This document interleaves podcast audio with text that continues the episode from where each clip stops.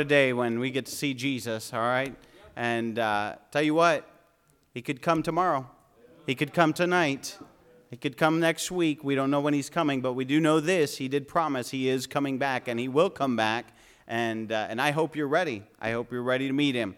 And because uh, you don't know when he's going to come back, he, uh, he didn't tell us, all right? So uh, praise the Lord. All right, well, we're looking forward to uh, Brother Sam Davison bringing the message tonight. And uh, again, if you've not been here and if you've not uh, heard the services, I'll just let me say this you have missed a blessing, all right? You can go back and listen to the audio, and I would encourage you to do that. It's on our webpage. You can find it, and, and, and I encourage you to do that. But let me tell you something it's just not the same as being here. It's kind of like eating leftovers. I mean, they're good. The fir- they're, they're, they're really good the first time around. You're sitting with the family, but then when you get them all out and you're all by yourself and you're warming it up, it's it's okay. But uh, but I tell you what, it's just enjoying that meal as a family all together is really good. And so uh, so you don't want to miss uh, services. Uh, you don't want to hear it secondhand. Uh, you want to be here and enjoy every every moment of the service. Come ahead, preacher, and uh, preach what the Lord's laid on your heart. Thank you very much. Thank you, Brother Bob, for the, singing that uh, great song. Out of that era came a lot of really, really great songs that ought to still be sung. And uh, I sure did enjoy that. Appreciate it very much. Isn't quite the same as having those two beautiful ladies beside him singing, but still, it was very good. I,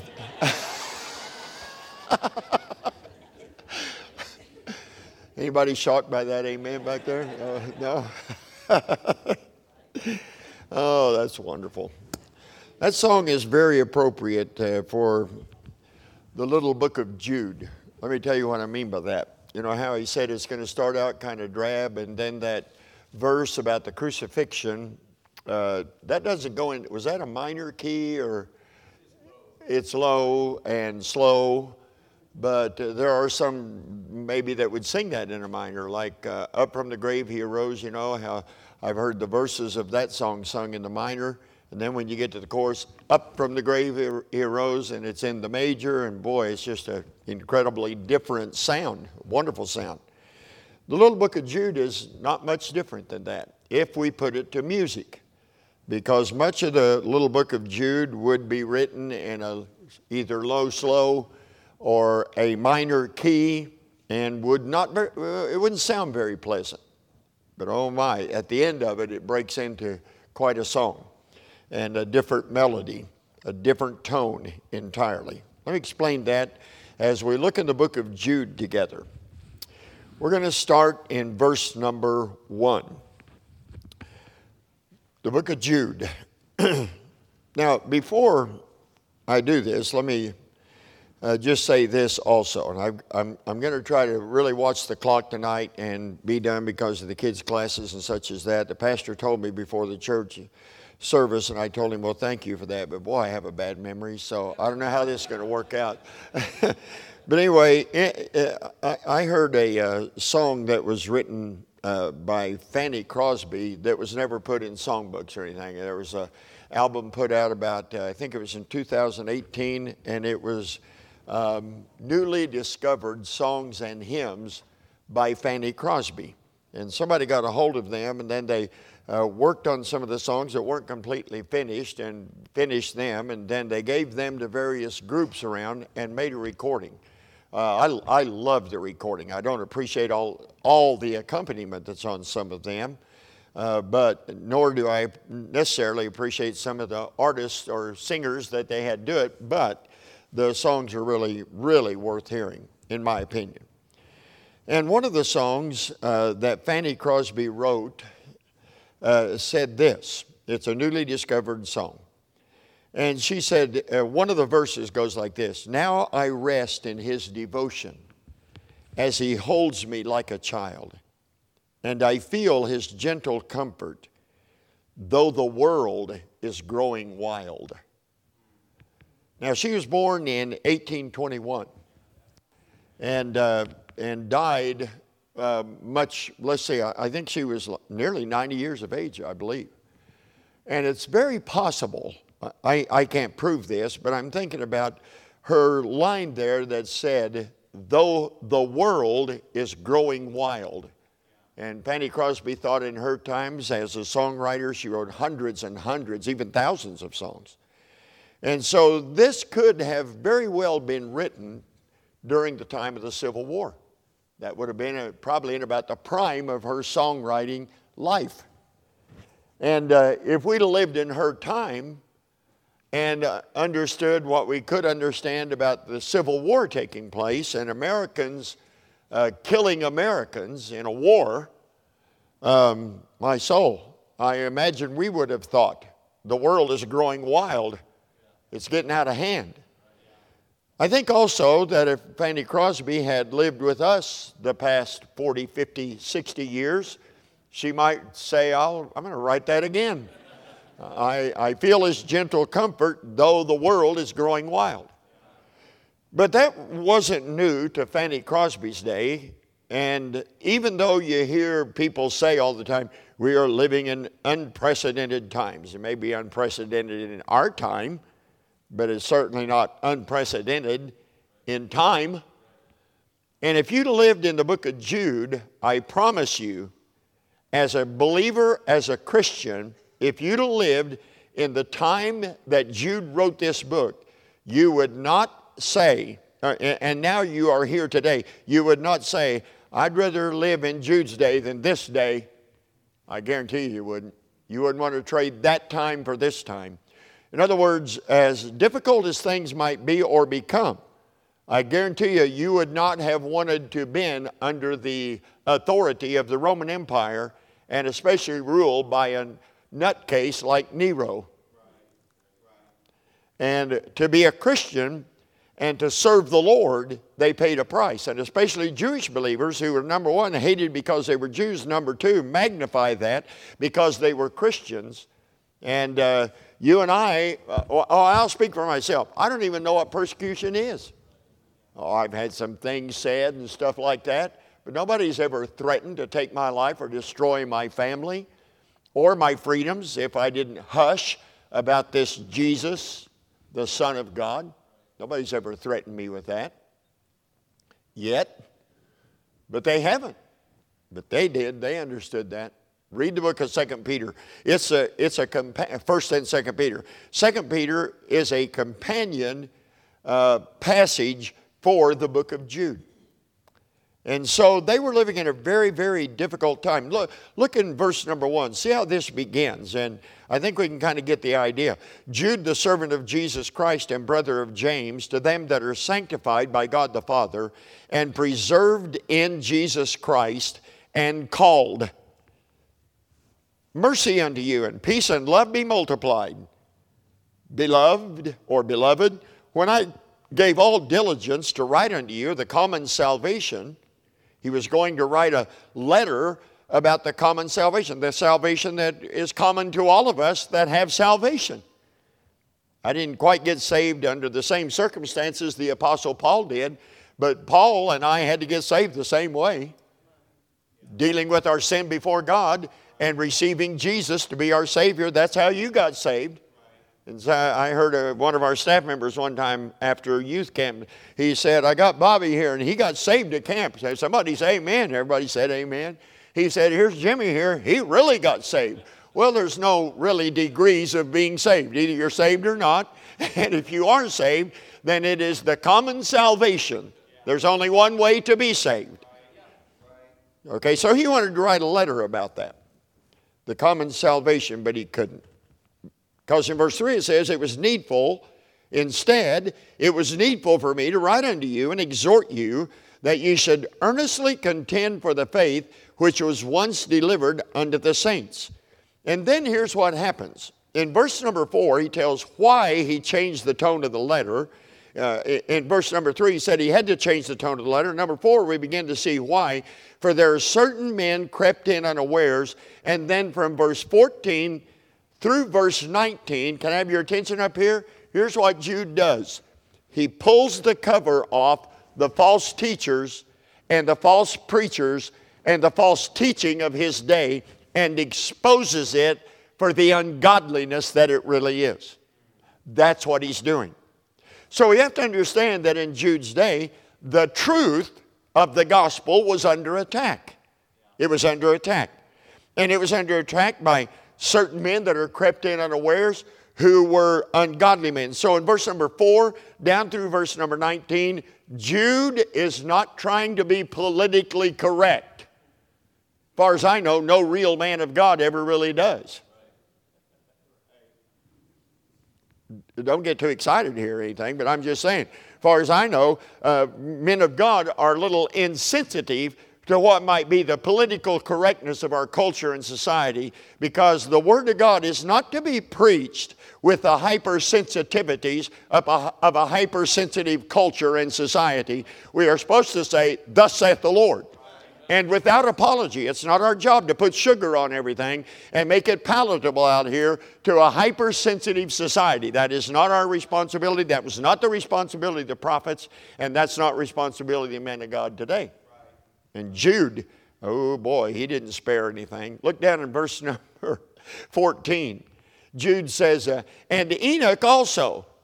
Good night. Aren't we going way back? Well, yeah, he was the seventh from Adam.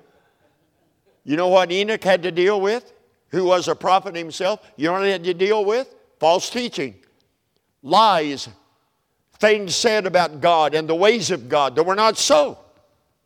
Contradicted uh, the revelation that they did have. And Enoch also, the seventh from Adam, prophesied of these.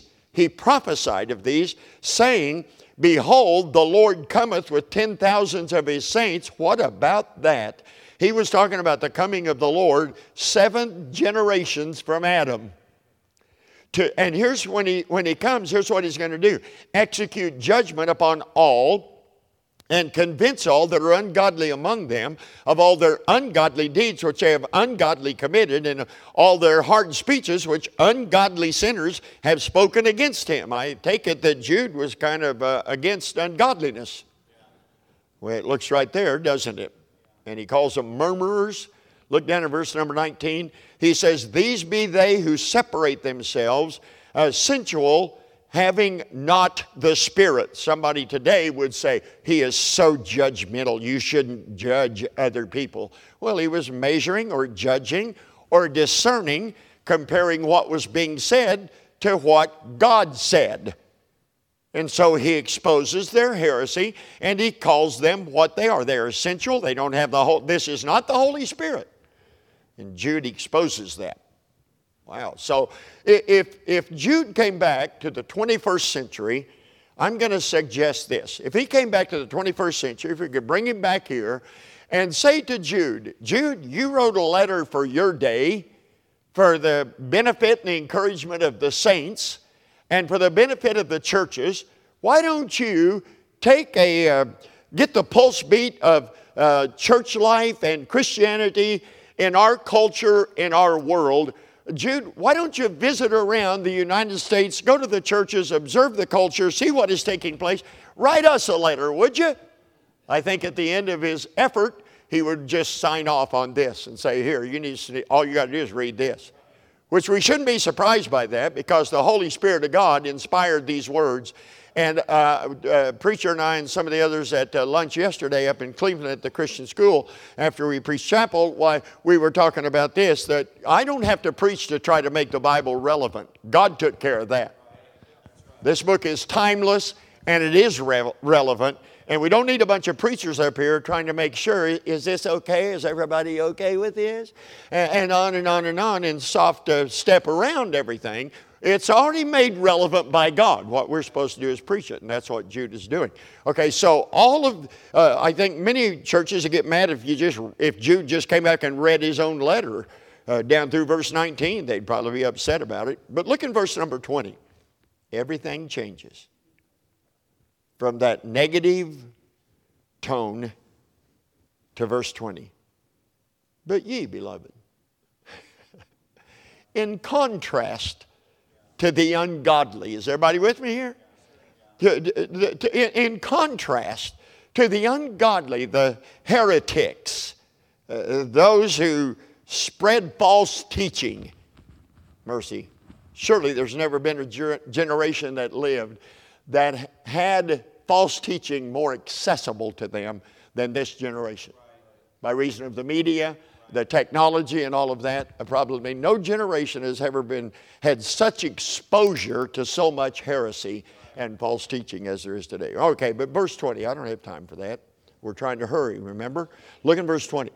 But ye, beloved, but, but ye, beloved, building up yourselves on your most holy faith, praying in the Holy Ghost, keep yourselves in the love of God looking for the mercy of our Lord Jesus Christ unto eternal life.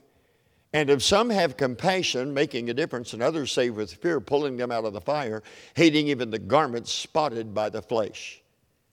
And now the doxology. Now unto him that is able to keep you from falling and to present you faultless before the presence of his glory with exceeding joy to the only wise God, our Savior, be glory and majesty, dominion and power, both now and ever. And all of God's people ought to say, Amen. Amen. Wow. That is quite a closing to that, this very small letter. Thank you, Lord, for this day. Bless our time here together. In Jesus' name, amen. I want you to look in verse number 21. There is a line in the last half of verse 21 that I'm going to I'm going to call it the hub of a wheel. The hub. It's at the very center of what Jude is saying in this letter, and particularly in the verses that we read closing out this letter. It's a hub. Now, you know, you don't get very far if all you have is a hub. You got to have a wheel. And if you're going to go from the hub to the wheel, I'm looking, thinking back about the old wagon wheel days, then you got to put the spokes on and go from the hub out here to the rim, or you don't have a wheel. And so, what we have here in this statement is what I'm going to call the hub or the center or the main idea of what Jude is writing this letter for. Exposing the false teachers, yes, but exhorting the saints. And they are definitely troublesome times. Uh, there is definitely, I, it could have definitely been said that their world, quoting Fanny Crosby, was growing wild. It could definitely say, be said about that. It, it, it was definitely so that these false teachers ought to be exposed. But what in the midst of confusing and complex and in Jude's day even dangerous times what, what do the children of God really need to hear?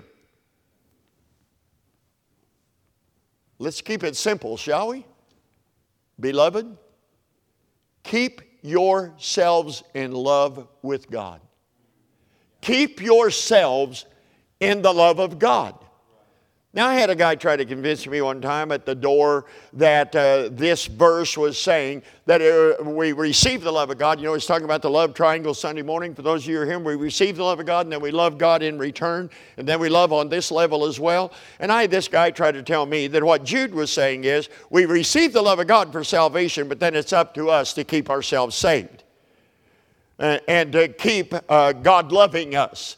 He tried to convince me of that. He didn't believe in the security of the believer, eternal security, or the preservation of the saints. That's kind of a weird verse to quote when Jude started off by saying, We are preserved in Jesus Christ.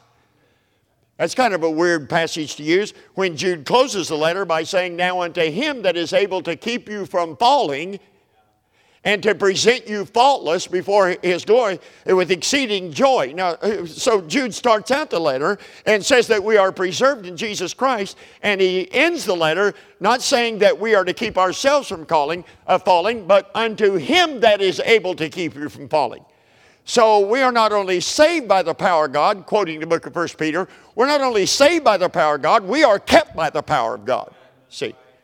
So what Jude is saying is not, it's up to you now to do right so that God will keep loving you. Stop, stop. You didn't do anything for God to love you to begin with. Neither did I, but God commended His love toward us in that while we were yet sinners, Christ died for us. So we did absolutely zero for God to love us, and we can do absolutely zero for God to keep loving us. What must your children do for you to love them? What must your grandchildren, we'll take it to another whole level, what must your grandchildren do uh, to have you love them? Nothing.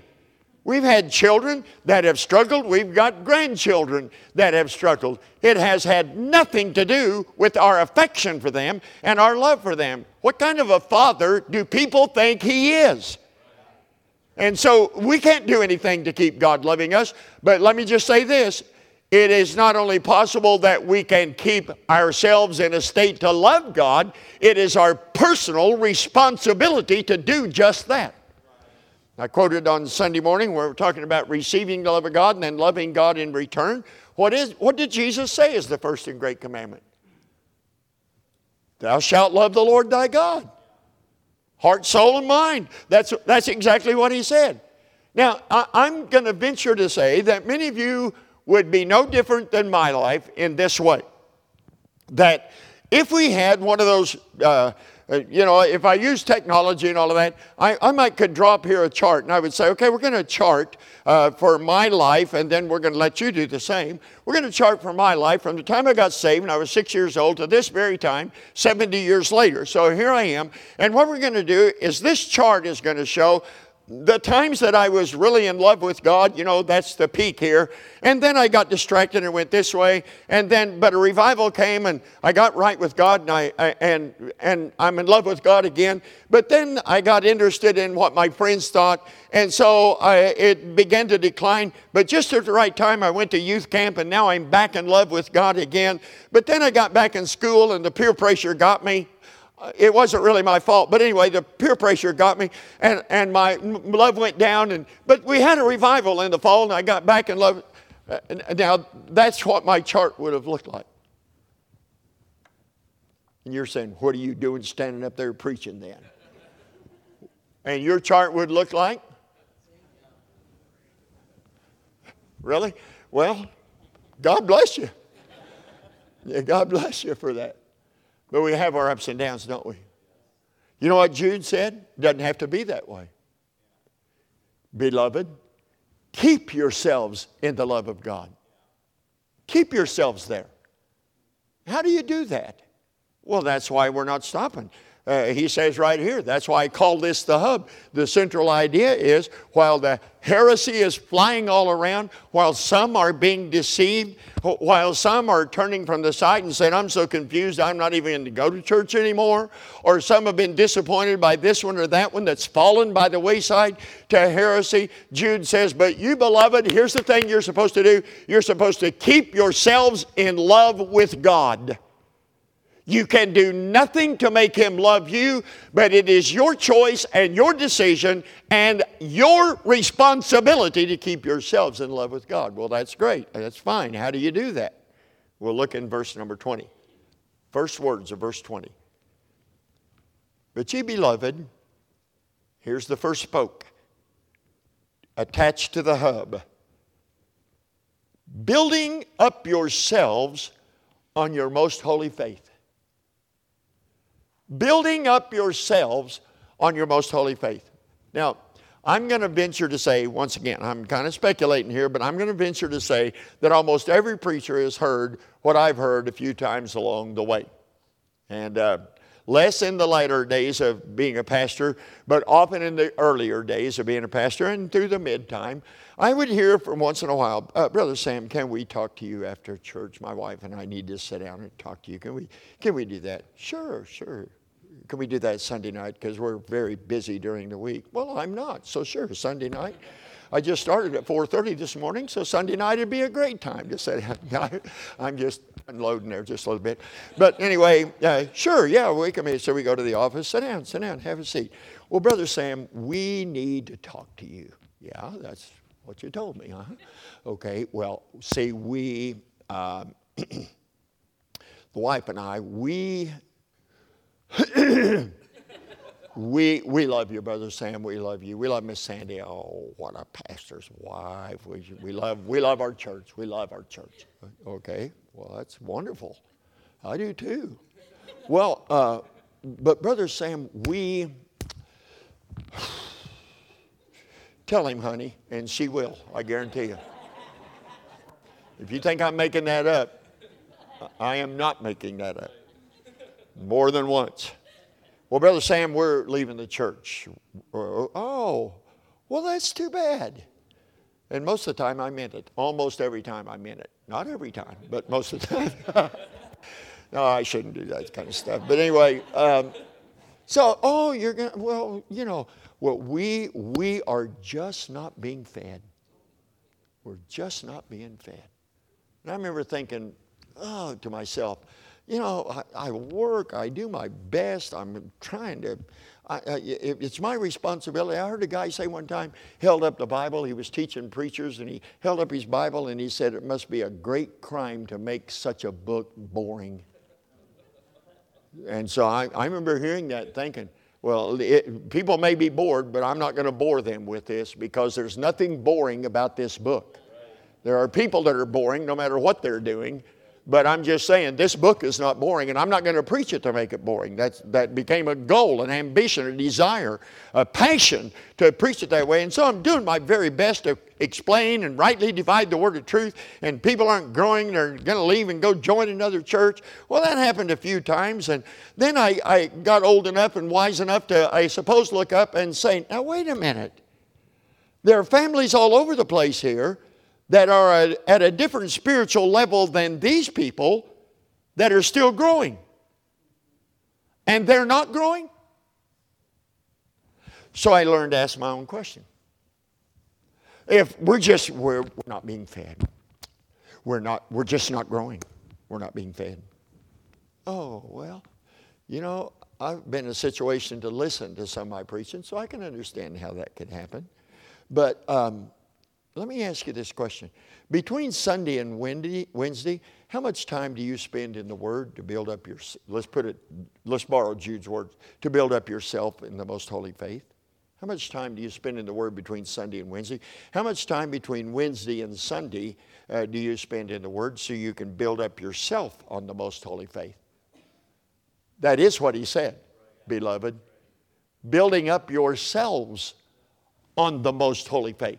Well, how do you do that? Well, faith comes by hearing, hearing by the Word of God. You do it by exercise.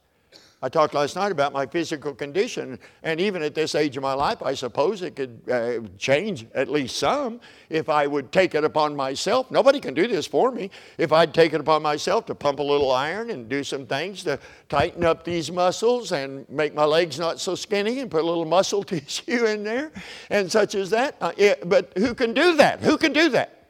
Me. Well, when Jude said, by, inspired by the Holy Ghost, you, beloved, building up yourselves in the most holy faith, how are you going to do that without spiritual exercise? And we're admonished by the Word of God, are we not? I mean, just go read the whole book of Psalms and read the 119th Psalm if you got any questions about it. And uh, what we're actually supposed to be doing is taking in the Word of God. And as we take in the Word of God, we are exercising ourselves in the most holy faith. And I ask the question how much time are you spending in the Word to exercise in the Word of God between Sunday and Wednesday, Wednesday and Sunday? How much time? If you think they stumble and stutter around when they're trying to tell me they're not going to come to church here anymore, you ought to hear them when I ask how much time they're spending in the Word. Well, I mean, so, whoa, wow. We're busy. We are busy, busy. Our kids have dance lessons. Our kids have uh, domino lessons. Our kids have jacks lessons. And our kids have soccer practice. And they have basketball. and my husband's job, he's not like a preacher. He actually has responsibilities. And, he, you know, now they don't say that, but that's what I read into it, you know. Busy, busy. Yeah. Okay, so then you're not being fed and you're not growing. So let me put it another way. What are you doing to nurture that appetite if you're not being fed? I don't care who's preaching. I don't care if it's Moses and the Apostle Paul and John the Baptist. If people come to the house of God and they don't have any appetite for the Word of God, what do they think they're going to get? I said, it doesn't matter if it's John the Baptist or the Apostle Paul. Some would probably listen to the Apostle Paul and say, you know, he's not near the speaker I thought he would be. No, that's what he said about himself. Yeah. So, so what are we supposed to do? Well, uh, to keep ourselves in love with God, I'm going to submit to you that it's impossible for our love for God to be where it is supposed to be if our love for His Word is not where it's supposed to be. I mean, we, are, we, we must exercise ourselves in the Word of God. So, this is a sermon again about reading your Bible. I remember going to church and all my life and growing up as a kid, and I actually probably came to the conclusion when I was about 17, 18 years old. I probably came to the conclusion about then that when preachers don't know what else to preach, you can always preach on read your Bible and pray. That'll always work, you know, and you can preach about that. Come to find out, it's not just something you pull out in an emergency. Uh, being a student of the Word of God, having your face in the Word of God, building up your most holy faith by knowing the Word of God, establishing yourself by the Word of God, excuse me, enhancing your appetite by being in the Word of God, it is fundamental to keeping yourself in love with God. And since you brought up read your Bible and pray. Well, let's go to the next spoke. But you, beloved, building yourself up on your most holy faith, what's next, please? Praying in the Holy Ghost. Jude must have run out of anything, anything to write about. He's talking about being in the Word and being a person of prayer. Yeah, well, praying in the Holy Ghost. So he says, I don't know what praying in the Holy Ghost means. It sounds like, sounds, sounds what, Pentecostal? Something like that? Look, just because some people have said praying in the Holy Ghost means that you keep seeking and trying and working and having others coach you and tell you how to do it and everything until finally one day it happens that something comes over you and uh, stuff is coming out of your mouth. You don't know what you're saying, neither does anybody else. And this is the filling of the Holy Ghost and you're speaking in tongues. This is how we know that it's never been praying in the Holy Ghost. I said that is it's not remotely related to praying in the Holy Ghost. In fact, it's not remotely related to anything you read in the Bible. Just to be real frank about it. Praying in the Holy Ghost. Well, what then is praying in the Holy Ghost? Uh, the Apostle Paul said in the book of Romans, chapter 8. Let me, let me think here just a second. In the book of Romans, chapter number 8, where he is talking about that we are the children of God and he said, As the children of God, we know not what we should pray for as we ought. Did you ever pray about something? I got a whole prayer list, spent time in prayer today and praying over the list, and I'm making supplication and petition, but I'm not in the business of telling God what He ought to do in these circumstances and with these kind of situations. I mean, I, am praying for our country and for the leaders of our country but I don't know what God needs to do in order for things to be different and right. He said judgment must begin at the house of God. And I think maybe we put too much emphasis on the condition of the White House and the Supreme Court and the houses of Congress and not enough attention on where is our church spiritually because judgment begins right there. Jesus comes back, he's not, go- well, if Jesus came back to deal with, let's say, imagine if Jesus came back to deal with the United States of America, where do you think he'd start? The White House? I don't think so. Where do you think he would start? The house of God, his household. Where is his household found? His household is supposed to be found in what are called his churches his churches. Well, I'm a part of the big universal invisible church. Well, if there was such a thing, then maybe you would be. But since there is no such thing, the only way that you can talk about church in this New Testament time, this New Testament age, has to do with both local and visible assemblies of God's people. See? Just because Scofield said the universal church and the local church doesn't mean that's accurate. With all due respect to C.I. Scofield, that is very inaccurate. There's no universal invisible church. It's a contradiction of terms. A called out assembly. Okay, so we have a universal invisible assembly? Now, you might refer to it as the kingdom of God, all believers everywhere. You might even refer to it as the family of God because everybody who is truly saved, no matter where they are found, everybody that has truly trusted Jesus to be their Savior, God is their Father, they are His child, that makes you a part of the family of God. But a New Testament church is not the same as the kingdom, and a New Testament church is not the same as the entire family of God. Everybody in a, an authentic New Testament church, I said, listen to this, please. Everybody in an authentic New Testament church is a part of the kingdom and a part of the family of God, but not everybody that is in the family of God and in the big kingdom of God is necessarily in His church. Why am I getting off? I don't have time to go into all this, but, but we, we need to think right about this. Okay, so he's talking about praying. And we don't know what to pray for as we ought. I mean, I, I, remember the time I came to the place where God put it upon my heart to say uh, to, that I should start thinking about who's going to succeed me at Southwest Baptist Church in Oklahoma City.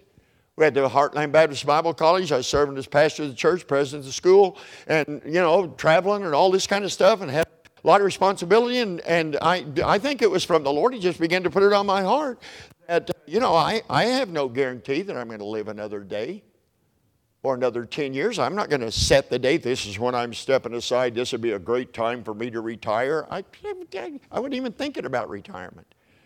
I, I thought when all this thought started coming to me, I thought I'd probably pastor till I was 70 years old.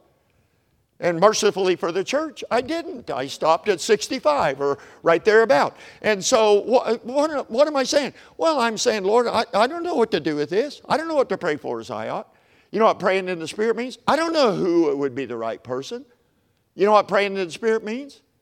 Not coming to God and telling Him how He ought to do things, coming to God and acknowledging our own helplessness our own utter dependence upon Him and acknowledging that He that searcheth the heart, that's the Holy Spirit, Romans chapter 8, He that searcheth the heart knoweth what is the mind of the Father because He makes intercession for the saints according to the will of God. So praying in the Spirit means coming before God, acknowledging our dependence upon the intercessory work of the Holy Spirit of God.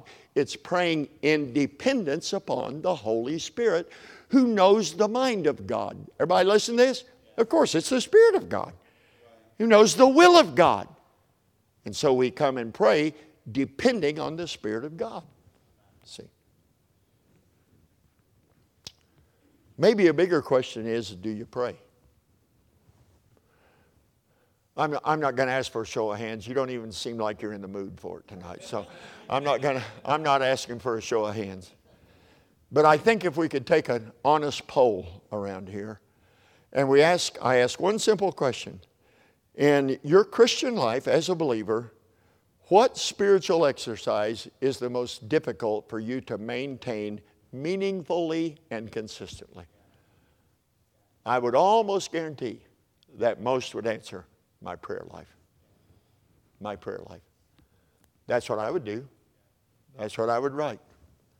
It takes more effort for me to maintain a consistent, meaningful, I'm not talking about going through prayers, I'm talking about meaningful communication with God. It takes more effort for me to maintain that than it does my Bible reading. It takes more effort for me to do that than it does to study my Bible in preparation for a sermon. Nothing about the exercise of the Christian life requires more effort from my part. I'll speak for myself, but I wouldn't be surprised if I'm not speaking for some others as well, that one of the most difficult things to maintain consistently and meaningfully is communion with God in prayer. But I'm going to present this to you. And you think about it. I have. Uh, you feel free to think about it. Correct me later if I'm wrong. No love relationship. Now, what is the aim here? What's the goal? Keep yourselves in love with God. See, I need more than one right. Come on. The main aim is keep yourselves in love with God, right? Okay, now, now think about this.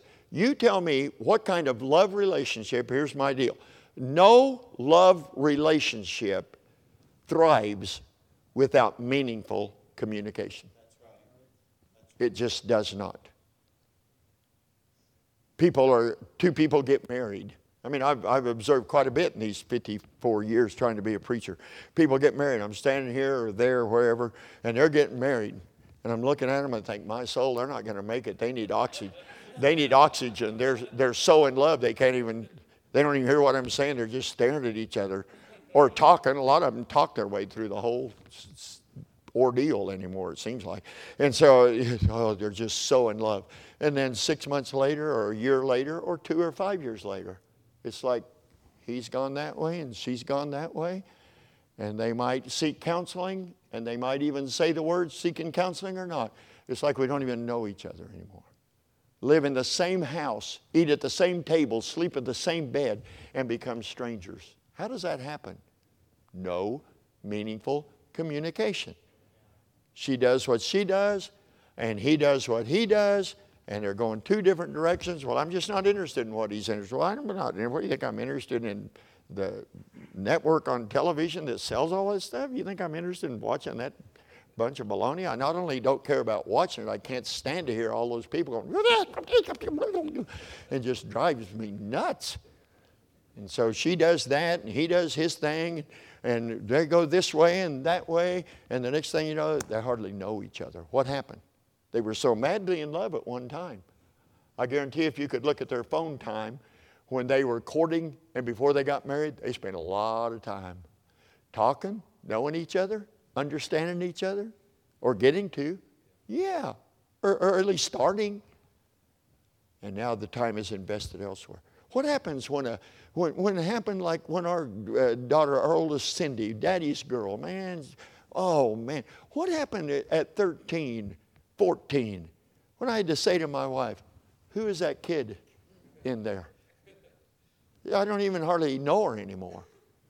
Chip on her shoulder as big as Texas. Almost anything I'd say is, no, I can't live with that stuff. no, no, that ain't gonna work. And just, I'm thinking, what is, what has happened? And one day at a crisis time, I sat down with Cindy and I said, Cindy, I, I love you. You, you've been daddy. I love you, Dad won't look at me. I love you, Dad. And uh, Cindy, wh- what are we doing? And she said, well, this and that. And I said, well, Cindy, it seems like you always, and I started saying, I made the mistake of saying you always. I said, it seems like you always, and whatever it was. And she looked at me and says, that's not how I feel. That's not what I'm thinking, Dad. I'm not thinking that at all. But it seems like every time that you always, and she started telling me how she was reading me. And I put my arm around her and hugged her. I said, Cindy, that's not what I'm thinking.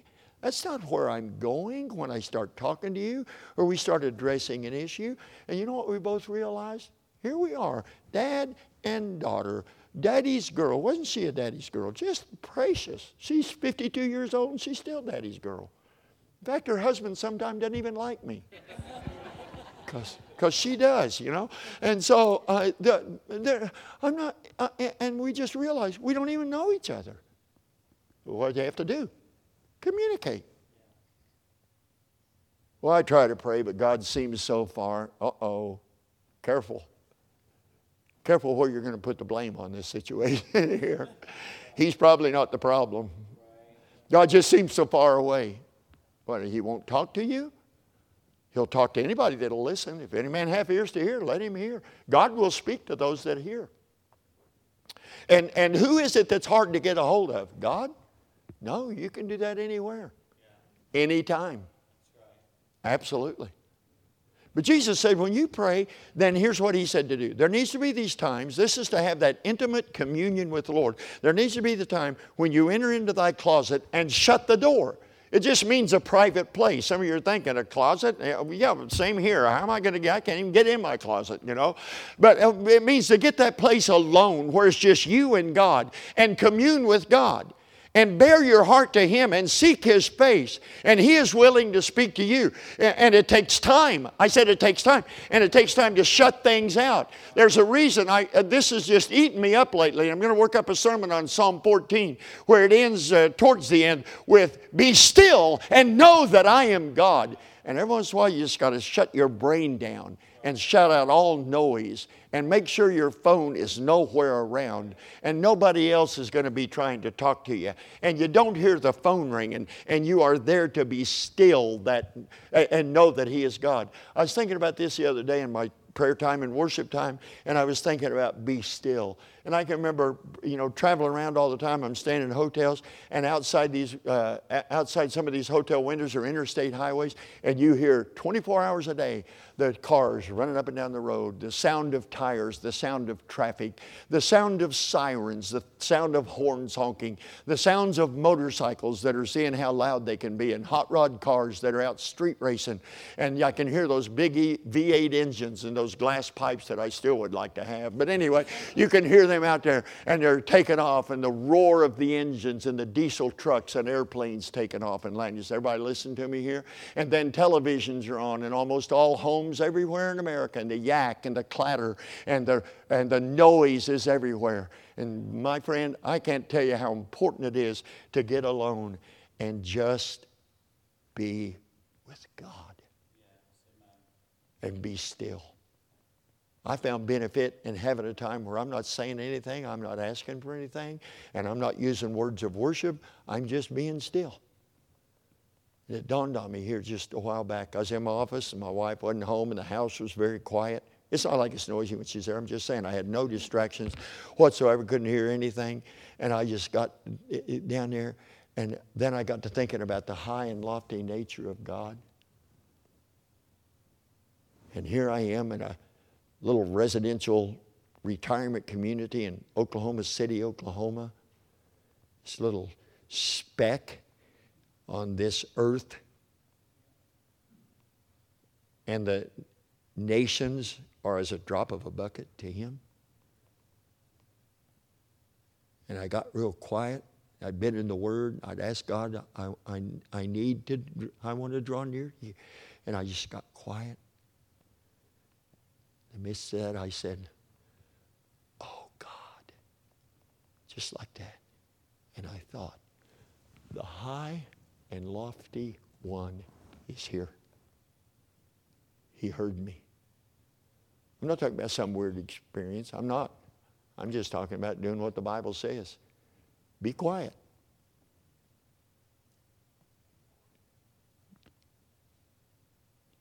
See if he'll make his presence known. He meant something when he said, Be still and know that I am God. I think that those that want to know him, he wants to be known. It ought to work. Try that. I'm not talking about that very thing, but you got to have that time with God. There are times Sandra and I will go along and we're just doing our thing, doing our thing. And then there are other times we have to talk, and we don't always plan it. Sometimes it just happens where we have meaningful communication, meaningful talk, stuff that helps us understand each other. Uh, because she keeps changing. What's the deal here? And, and the dynamics of marriage and life change as the years pass by. Things change. It's got to be that time you talk, you commune. And if that's so in human relationship, what have you ever read that makes you think that's not necessary in your walk with God? You've got to spend time with Him.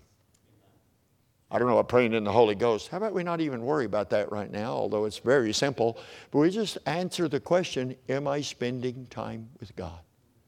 Can I shut everything down, everything else off, and stop and have time to be with my Heavenly Father?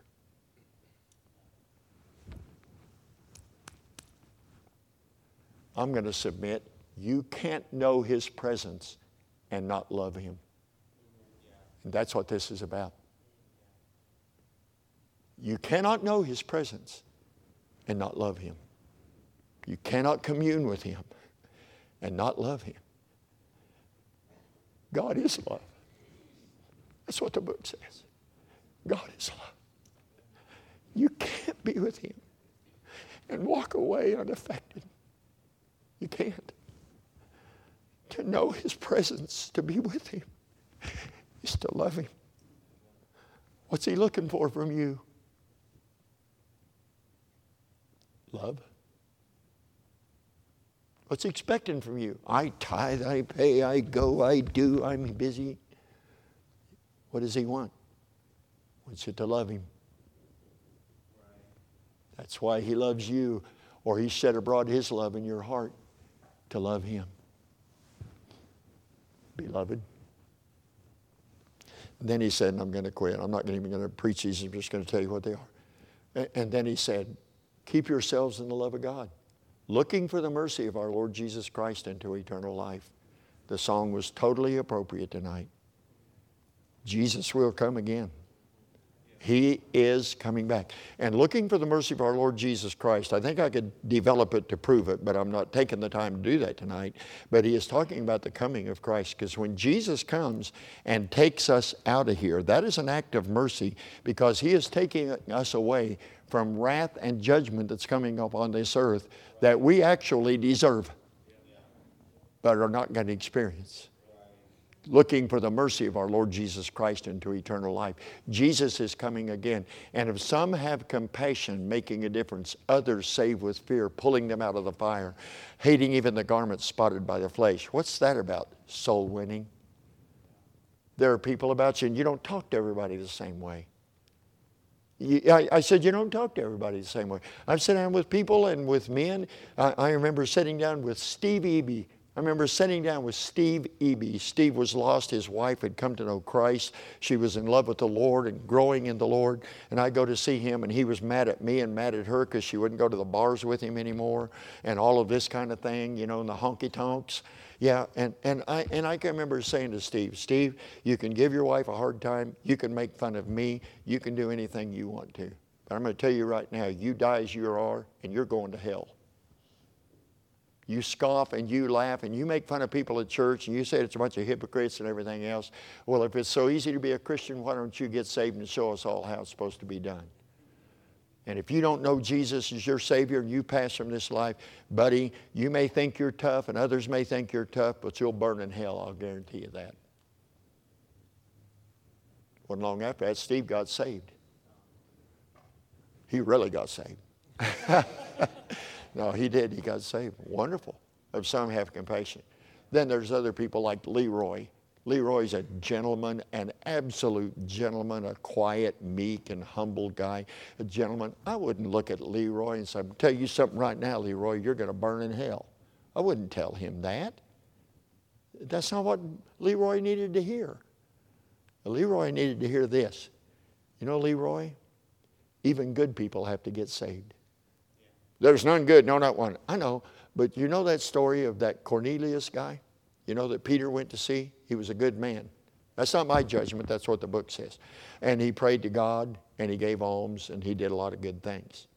But Peter told him, Cornelius, even good men like you have to get saved. And that, so you make a difference. The question is there again do we care enough to even be trying to reach a lost sinner? Somebody that's without Christ. That's not my thing. Other people, whose thing do you think that ought to be? Where did you get, where did you see in the scripture that I'm exempt from involvement in bringing sinners to Jesus? You haven't found that anywhere in the Word of God. And it's a part of keeping yourself in love with God. Loving people He loves is a part of keeping yourself in love with God dearly beloved. Father, I, I do want to respect the time, and there is so much more, obviously, as there always is, that could be said. I pray you'd help us to look at ourselves on this last night of this meeting, Lord, and, and, and be honest with ourselves about how am I doing? Where am I in this matter of keeping myself in love with God. If I don't keep myself in love with God, it's not my husband's fault. It's not my wife's fault. If we're not keeping ourselves in love with God, it's not the preacher's fault. It's not the fault of anybody at church. Beloved, keep yourselves in the love of God. Keep yourselves purposely exercise in the Word. Spend time in communion and prayer. Expect Jesus to come. He's coming. I will come again and receive you unto myself. He just didn't say when and help us to care about those about us. There's somebody, there's, well, there are, there are people we meet every day who are one heartbeat from an eternity under the condemnation of their own sin in hell. And they need someone who will care for their soul, that will have compassion. Now, help us to look at ourselves and then answer the question Am I doing and being what I'm supposed to do and be to keep myself in love with God? There's no way we can overstate the importance of the matter of what is called the first and great commandment of keeping myself in love with God. Nobody else can do this for me, and nobody else can keep me from it. It is my responsibility to keep myself in love with God. Bless this invitation if somebody is here, which is entirely possible, that's never in their life been saved They've never called upon Jesus for the forgiveness of sin. They've never embraced the truth of the gospel, and they need to be saved. May they deal with that tonight. In Jesus' name, amen. Let's stand together, shall we? We're going to have a time of invitation. If the Spirit of God's dealt with your heart, why don't you do what He would have you to do right now as the music begins?